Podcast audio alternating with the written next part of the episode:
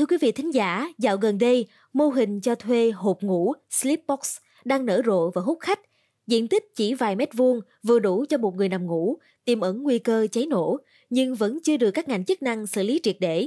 Ngay sau đây, hãy cùng chúng tôi bàn luận trong số podcast ngày hôm nay nhé.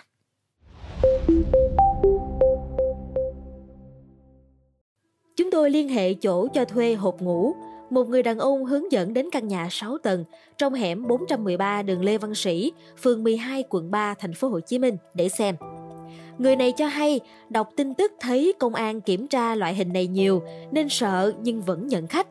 Tại đây cho thuê một hộp ngủ giá 2 triệu đồng một tháng, bao gồm cả điện, nước, gửi xe máy, không phát sinh thêm chi phí. Đến nơi, một người đàn ông khác dẫn đi xem hộp ngủ ở tầng 5 và cho biết là ở đây giờ giấc tự do. Theo quan sát, căn nhà xây theo kiểu ống hộp, những người thuê để xe máy ở tầng hầm. Mỗi tầng ngăn làm hai phòng, mỗi phòng bố trí từ 8 đến 10 hộp ngủ xếp chồng lên nhau. Các hộp ngủ được làm bằng gỗ, có những hộp được làm bằng khung sắt và chủ phát cho mỗi người một ổ khóa riêng. Bên trong hộp ngủ được trang bị ổ cắm, kệ để sách nhỏ để vừa chiếc nệm cho một người nằm. Mỗi hộp ngủ rộng khoảng 2 mét vuông. Còn bên ngoài có nơi nấu ăn và phơi quần áo chung cho tất cả mọi người. Người đàn ông cho biết thêm, nếu quyết định thuê thì làm hợp đồng và đặt cọc liền, nếu không sẽ có người khác thuê ngay. Phòng kiểu này hiếm lắm mà giá rẻ nữa, người này nói. Anh T, sinh viên thuê hộp ngủ tại đây cho biết đã tìm phòng trọ bình thường xung quanh khu vực này nhưng không có giá 2 triệu nên mới quyết định thuê, giá rẻ hơn và gần trường học.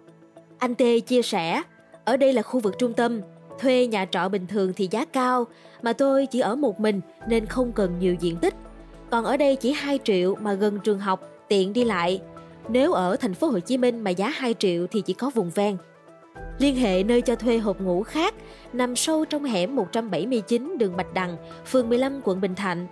Một nam thanh niên giới thiệu hộp ngủ ở đây giá 1,9 triệu đồng một tháng, nằm ở trên, còn ở dưới thì là giá 2 triệu đồng một tháng, bao gồm phí điện nước gửi xe. Căn nhà có 2 tầng, mỗi tầng đặt 16 hộp ngủ bằng gỗ. Mỗi hộp ngủ rộng chừng 2 mét vuông, có nhà vệ sinh và bếp nấu ăn chung. Tầng trệt là hộp ngủ dành cho nam, còn tầng 1 dành cho nữ. Chủ cơ sở này yêu cầu ký hợp đồng thuê một năm và phải đặt cọc trước khi dọn vào. Theo quan sát, tại đây không được trang bị bình chữa cháy, hệ thống báo cháy.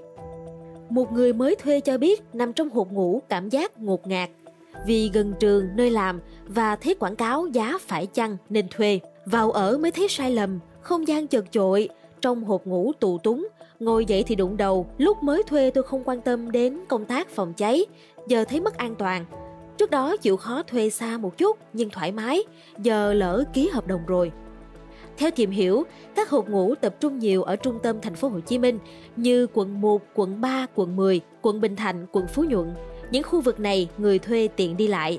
Đại tá Huỳnh Ngọc Quang, Phó trưởng phòng cảnh sát phòng cháy chữa cháy và cứu nạn cứu hộ PC07, Công an thành phố Hồ Chí Minh cho biết, đây là loại hình nhà ở ngăn phòng cho thuê với mô hình mới dạng hộp ngủ, diện tích nhỏ để phục vụ người lao động sinh viên.